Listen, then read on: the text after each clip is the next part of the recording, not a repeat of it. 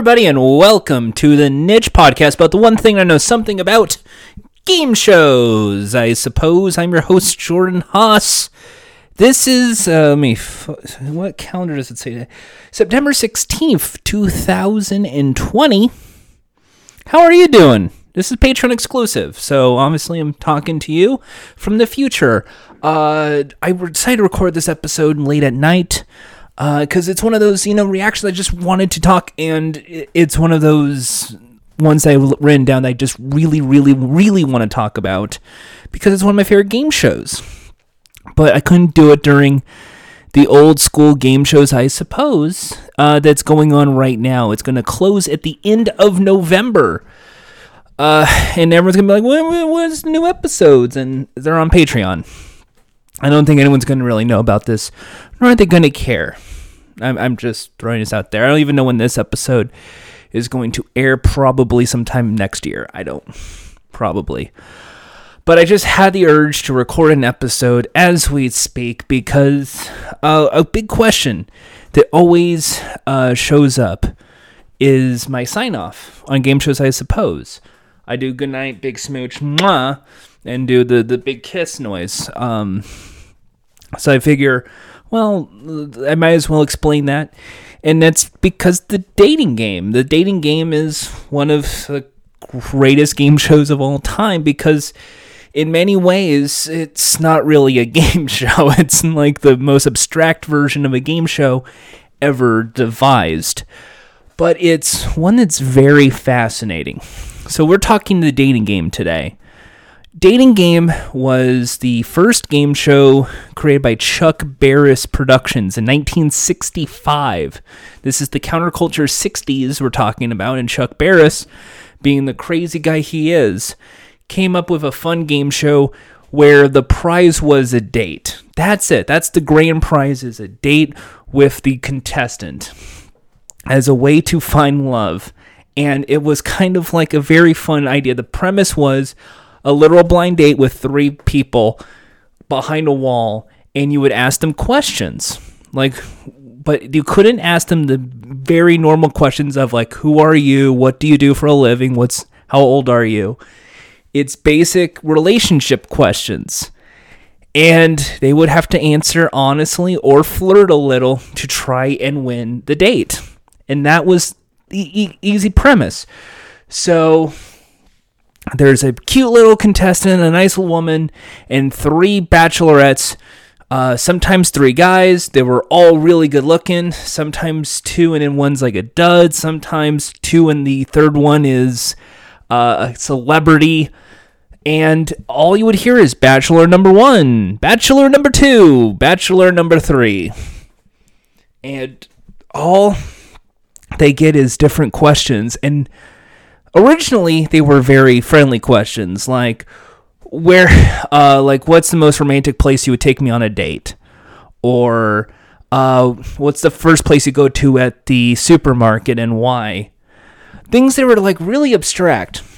Um but then as the show progressed and the audience knew what they were getting into it got a little bit more Chuck Barris. And by that I mean a bit more provocative. So it became more uh, we're at the produce section. What's your favorite fruit?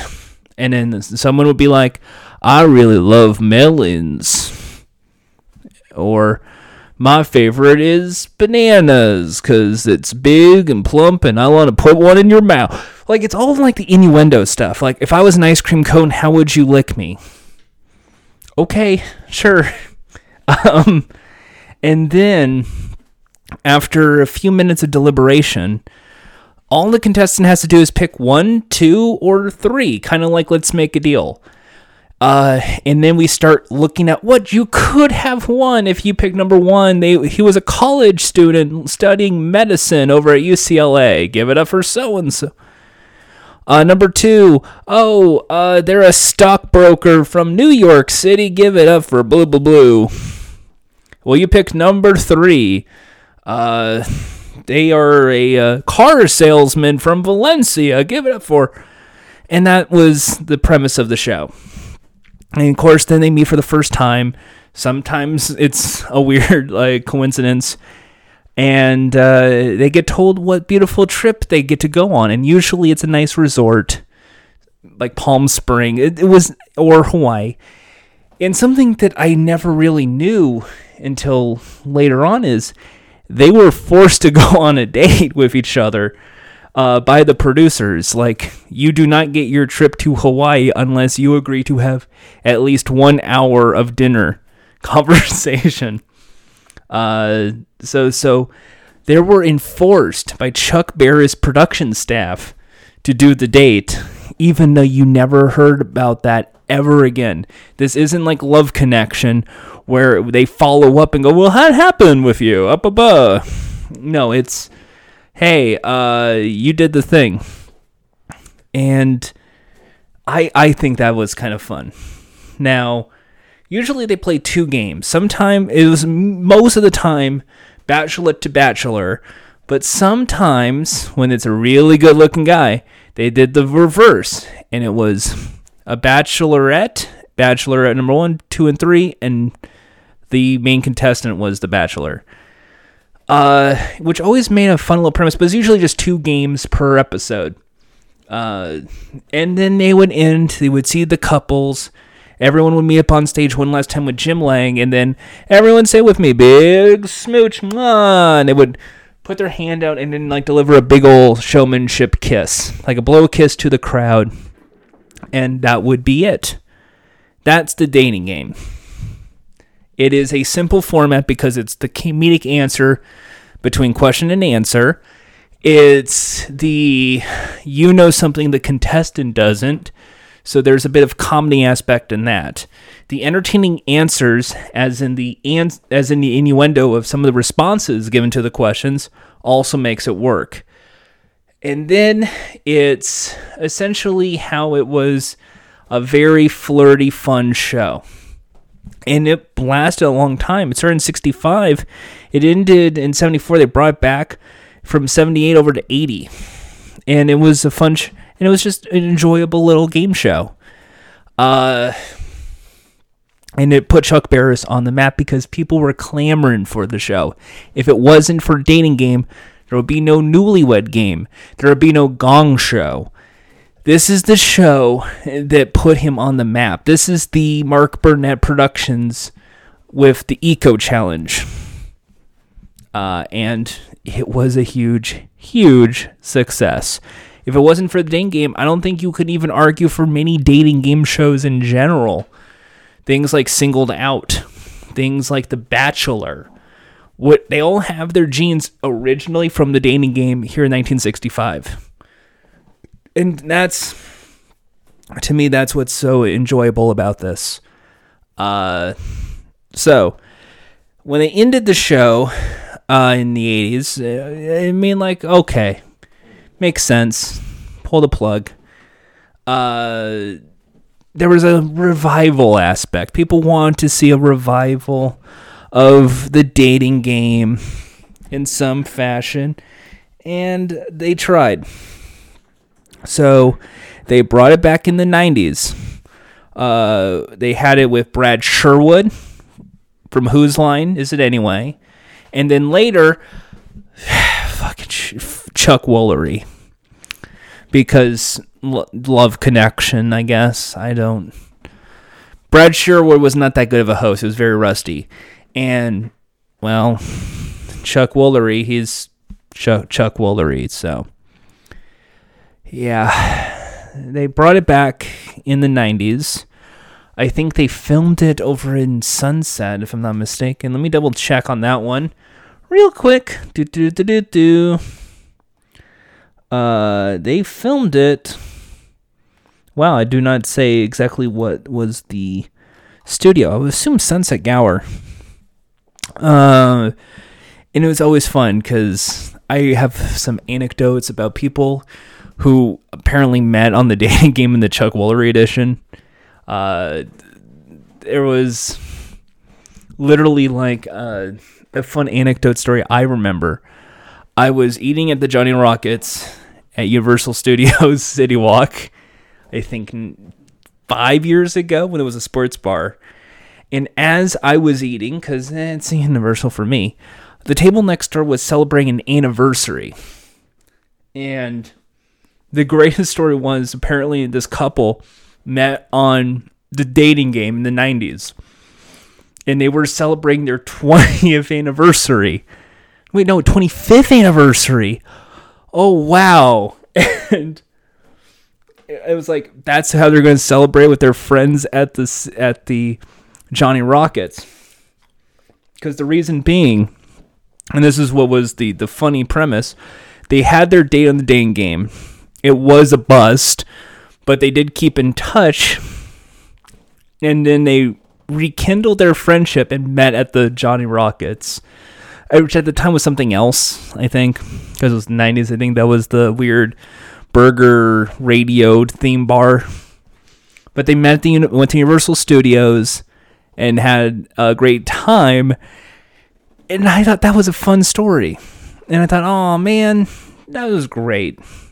To me, that's that's that's a great version of the dating game story because most of the time I w- I don't know their names. I'm so sorry. You were I was overhearing your conversation, and I'm a game show nerd. You were talking about being on the dating game in the 90s. Uh, but uh, I remember hearing that conversation, and it was one of those things where you lit up because it was like I always get there's always that one curious question like do they ever like what happens to the couples after the dating game? And it's like do they still stay together? Do they do they break up after getting their trip and go well thanks for nothing? Uh, and it's like well, for some of them, they got married, and I thought that's such a cool like premise. Someone actually got married through a game show, and I'm sure, and that was the '90s one. I assume something similar happened in the '60s and '70s editions of the show. But to me, that was to me that's what made it work. Uh, anyway, a big part of the dating game did get uh, a bunch of celebrity appeal. Farrah Fawcett was a contestant, Suzanne Somers, Tom Selleck, Lee Majors, Michael Richards, uh, Kramer from Seinfeld, uh, Steve Martin at one time, John Ritter, Phil Hartman, a young Arnold Schwarzenegger. Uh, uh, even though they were well known, they uh, Michael Jackson at one point was on there. Ron Howard from Happy Days, Paul Lynde, Richard Dawson. And I thought when they had the celebrities on, that was kind of fun to me. Uh, it had a huge soundtrack from Herb Alpert. Uh, I know Spanish Flea is where everyone's go to. Uh, then they had a whole lot of different when there was a guest showing up. But uh, t- to me, like the show was uh, was very fun to look at. Now, in other countries, they call it blind date, which makes more sense because they don't know what's going on sight unseen. Uh, and there's a legacy of the show.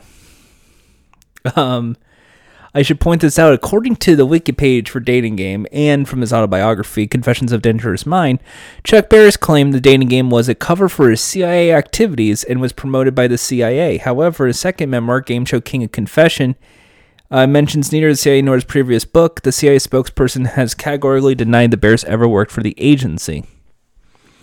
But there was, and this is where I was trying to read into it, uh, the show's popularity had a Baskin Robbins ice cream flavor called Dating Game, and it was pink ice cream with dates and toasted pecans. Because you have to be a little nutty to be on that show.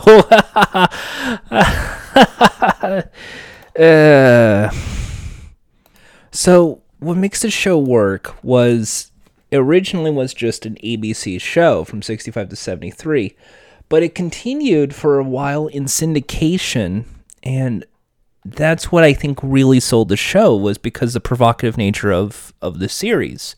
And then they had sitcom elements and they had a little bit of jokes because it became ma- like iconic pop culture at the time a lot of people do not understand that even back in the 60s and 70s, game shows, yes, they were seen as corny, nichey moments, but if there was a game show episode of some kind, it was either the quiz game or it was a dating game kind of episode.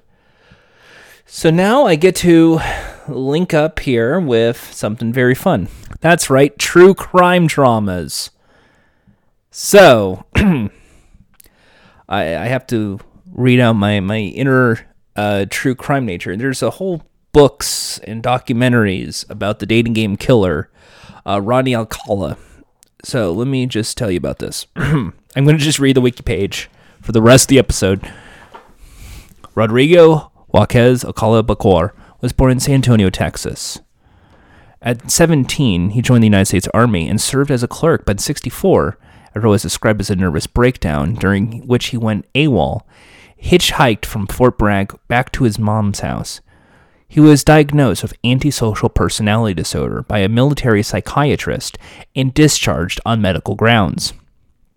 Other diagnoses later prepared by various psychiatric reports include narcissistic personality disorder, borderline personality disorder, and malignant narcissism with psychopathy and sexual sadism uh, camaraderies. I, I screwed up, but I'm not going to do a second take. After leaving the military, he joined the UCLA School of Fine Arts and later studied under Roman Polanski. Yes, that Roman Polanski.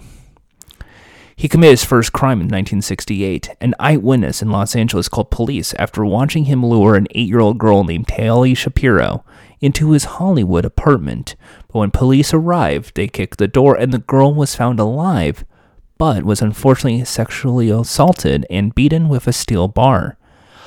Alcala fled the scene. To evade the resulting arrest warrant, Alcala left the state of California and enrolled in the new NYU Film School using the name John Berger.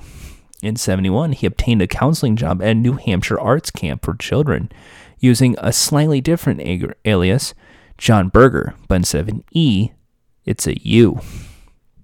In June 1971, Cornelia Michael Crowley, 23 year old TWA flight attendant, was also found sexually assaulted and strangled in her Manhattan apartment. Her murder remained unsolved until the year 2011. FBI listed Alcala on his list of top 10 most wanted fugitives in early 1971. A few months later, two children attending the arts camp noticed his photo on an FBI poster at the post office. Alcala was arrested and extradited to California. By then, Shapiro's parents had relocated their entire family to Mexico and refused to allow her to testify in Alcala's trial. Unable to convict him of these charges without primary witness, prosecutors were forced to permit Alcala to plead guilty with a lesser charge of just assault instead of attempted murder and rape. Alcala was paroled after 17 months in 1974 under the intermediate sentencing program, popular at the time, which allowed parole boards to release offenders as soon as they were demonstrated evidence of rehabilitation. Less than two months after his release, he was rearrested for assaulting a 13 year old girl identified in courts as Julie J., who had accepted that she thought it was a right to school, but was paroled after two years due to an intermittent sentence. After his second release in 1977, his LA parole officer took the unusual step of permitting a repeat offender and known flight risk to travel to New York City. A New York Police Department cold case investigator now believed that a week after arriving in Manhattan, Alcala killed Ellen Jane DeHoover, 23, daughter of the owner of the popular Hollywood nightclub Ciro's, and granddaughter of Dean Martin and Sammy Davis Jr. Her remains were found buried on the grounds of the Rockefeller Estate in Westchester County.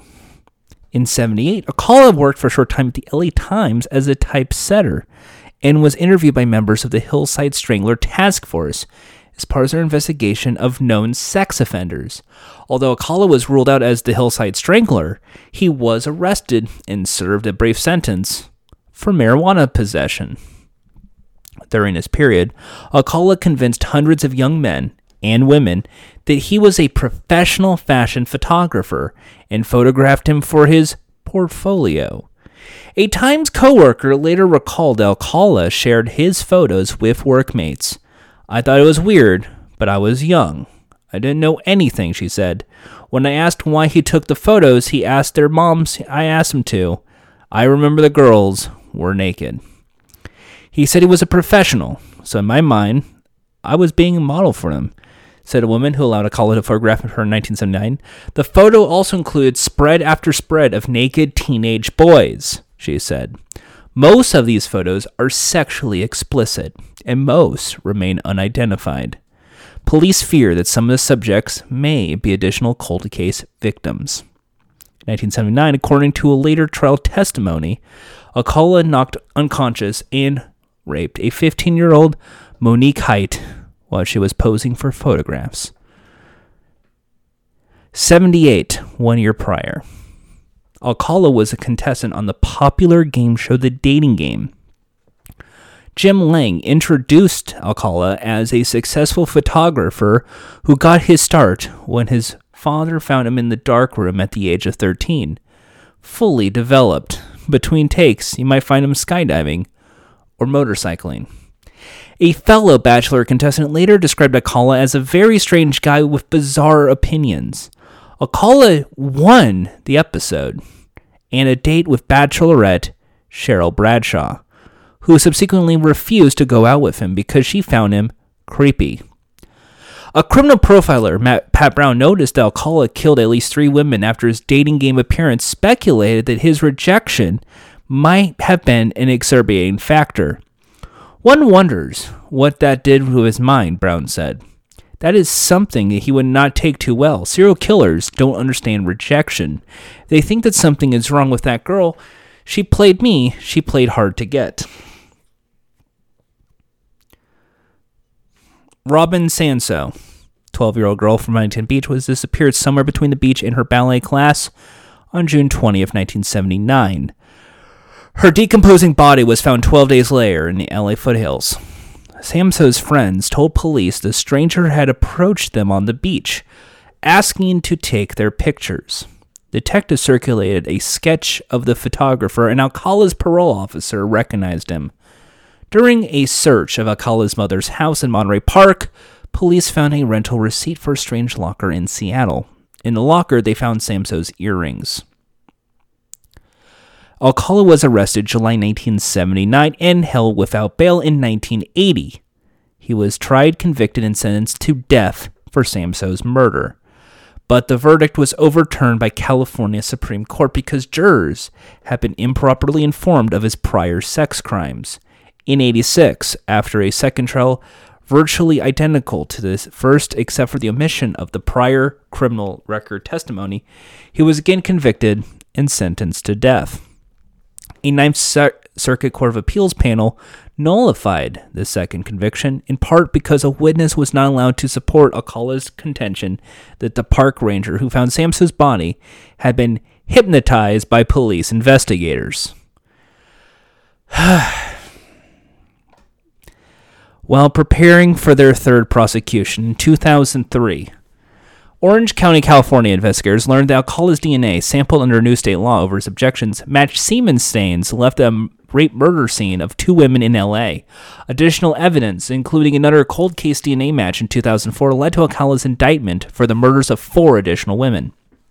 Jill Barcombe, 18, a New York City runaway found rolled up like a ball in an LA ravine in 1977. Originally thought to have been a victim of the hillside strangler, Georgia Wixted, 27, bludgeoned in her Malibu apartment in 77.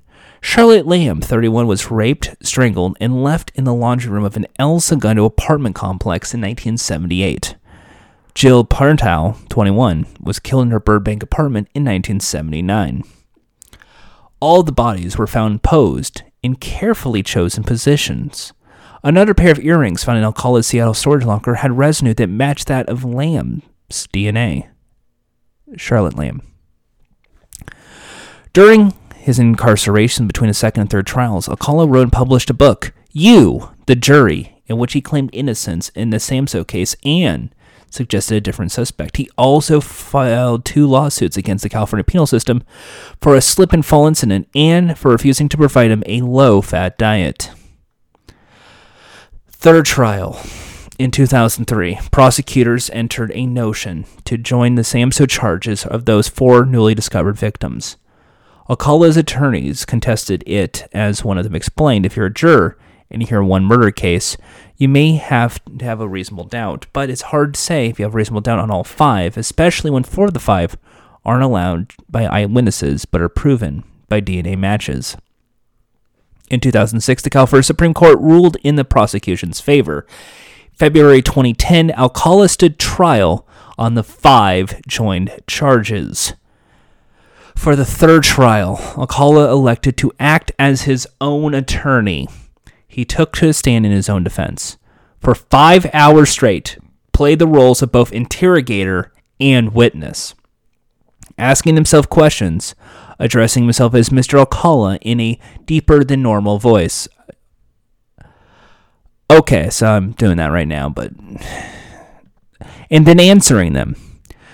During his bizarre self questioning and answering session, he told jurors, often in a rambling monotone, that he was at Knott's Berry Farm applying for a job as a photographer at the time Samsoe was kidnapped. He showed the jury a portion of his 78 appearance on the dating game in an attempt to prove that the earrings found in Seattle Locker were not were his, not Samsoe's. Jed Mills, the actor who competed against the call on the show, told a reporter that earrings were not socially acceptable accoutrement for men in 1978. I had never seen a man with an earring in his ear, he said. I would have noticed them on him. Alcala made no significant attempt to dispute the FORAD charges, other than to assert that he could not remember killing any of the women. As part of his closing argument, he played the Arlo Guthrie song Alice's Restaurant, in which the protagonist tells the psychiatrist that he wants to kill. After less than two days' deliberation, the jury convicted him on all five counts of first degree murder. A, survive, a surprise witness during the penalty phase of the trial was Tali Shapiro. Alcala's first known victim. David Rappaport, a psychiatrist paid by Alcala and the only defense witness, testified that borderline personality disorder could explain Alcala's claims that he had no memory of committing the murders. The prosecutor argued that Alcala was a sexual predator who knew what he was doing and was wrong and he didn't care.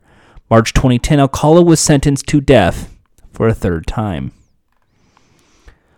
Unidentified photographs. March 2010, Huntington Beach released 120 of Alcala's photographs and sought the public's help in identifying the, su- the victims. In order to determine if any of the women and children he photographed were additional victims, 900 additional photos could not be made public, police said, because they were too sexually explicit. In the first few weeks, police reported that approximately 21 women had come forward to identify themselves, and at least six families said they believed they recognized loved ones who disappeared years ago, but sadly were never found. None of the photos was unequivocally connected to a missing person case or an unsolved murder. Until 2013, when a family member recognized a photo of Christine Thornton, 28, whose body was found in Wyoming in 82.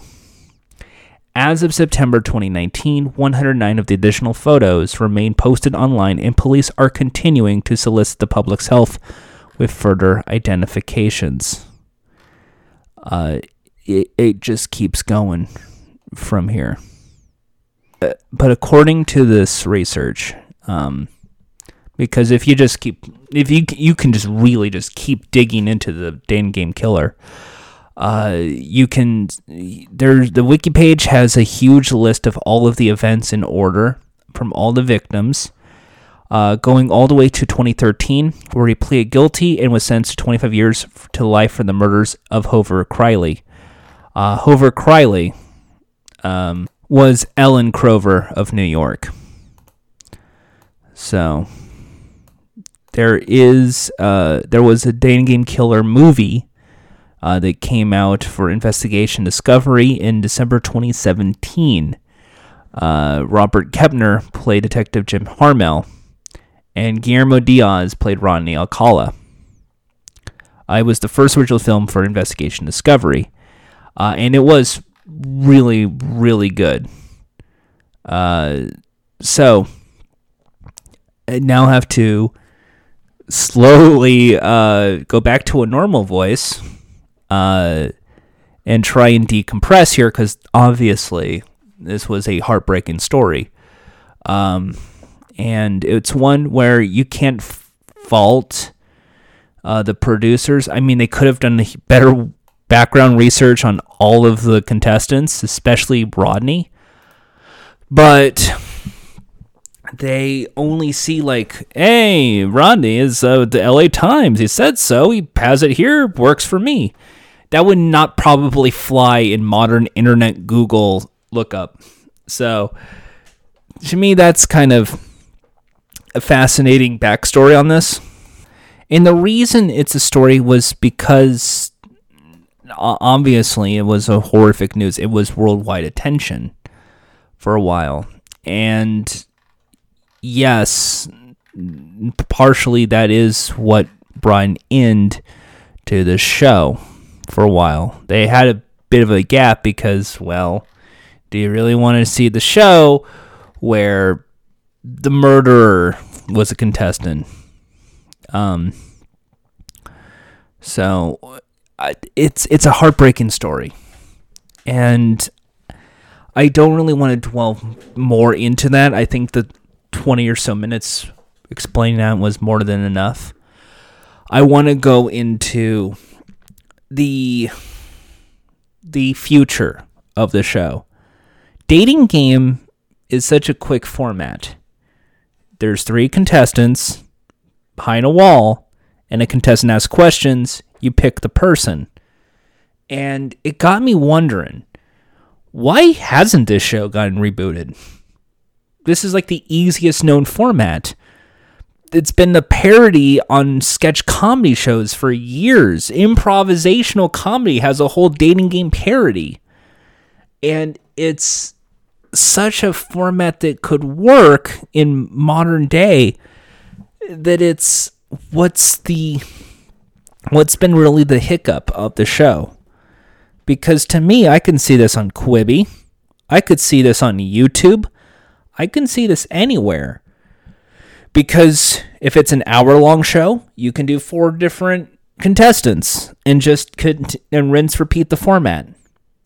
If you want, you can make it a Quibi and speed this up and make it like an 8 minute episode where one date, one interrogation is all that's that's used at the course of an episode.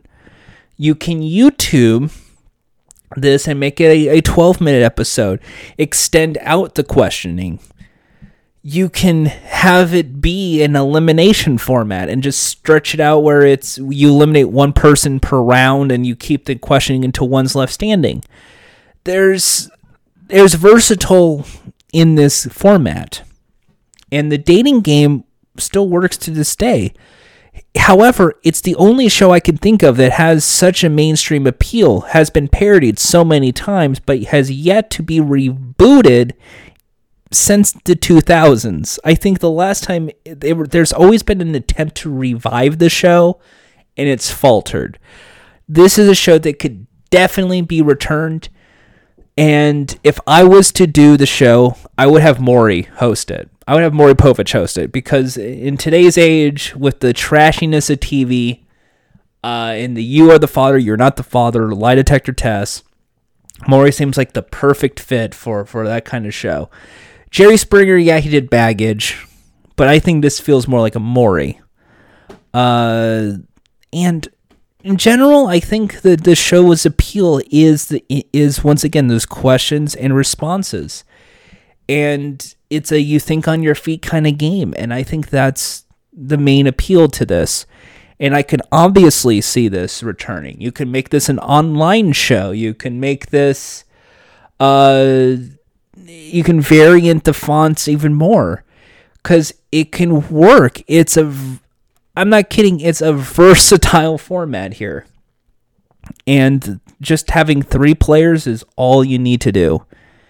So, in conclusion, I know it's a quick episode, but I don't really have much left to say. Chuck Woolery version sucked ass. Like, it sucks because they tried to do a bonus game aspect if you can figure out what they look like. It doesn't work. What makes it work is the you know something the contestant doesn't know, the questions and answers responses that make it funny, and the payoff where at the end someone wins and they rinse repeat the format again. That's all it needs to be. It's a quick fire dating show. And in this world where we're seeing reboots of dating game, or we're seeing, we're not seeing reboots of dating game, we're seeing reboots of like blind date why not just do an in studio dating game? it works. Er, there's no need to reinvent the wheel here. This is one of the long time game shows. And it honestly I am kind of shocked given how much innuendo is given in today's like entertainment why that show has yet to get rebooted. So maybe it's the check is to try to find someone as good as Jim Lange. Maybe someone like Elaine Joyce, who was one of the first female hosts of a game show. Uh, and then Jeff McGregor hosted two seasons of syndicated run. It it it works. It, it it does work. Sony Pictures currently has the rights to the show. They just have to figure out where to put it. So most likely Sony will either dust it off and put on GSN or they're going to try and and just leave it alone. So, Sony is, is sitting on what could be one of the greatest formats to be a, a reboot. If you just think of any sort of teen heartthrob who's in their 20s right now, and you can put them on the show as like a special third bachelor on a few episodes. It's funny because you can have it like a contestant. I think I don't know about Grant Gustin, for instance, but I'll just put Grant Gustin there because I know the Teen Choice Awards. People love Grant Gustin from The Flash, so you have like a female fan of the show The Flash, and they don't know Grant's one of the three contestants, but the Grant's just playing himself, and everyone's just laughing. That's what makes the show work it has to be that similar kind of la- I could see that being with like it, like this could be appealing to like all international. I'm thinking like South Korean this BTS is big and like get one of those members to be on one of the chairs. That same similar reaction and jokes that I seen a lot of variety shows works on the dating game. It, it's a very clever, very simplistic format that has a mass appeal. And I mean, as much as I said Newlywed Game, I think Dating Game might be that big choice. So, um, I don't know when I'm recording. I mean, I'm recording this September 16th, 2020. But uh, I don't know when this airs. Uh, probably 2021, maybe Halloween because of horror. Uh, mark my words, I bet you'll hear news down the pipeline in the next three years. We're going to try and give Dating Game a chance. Maybe it'll be on truTV, maybe it'll be on VH1, but you'll hear about a reboot of the dating game. And that's going to do it for us here at Game Shows, I suppose. I'm going to take a nap. Good night, everybody, and big smooch. Mwah!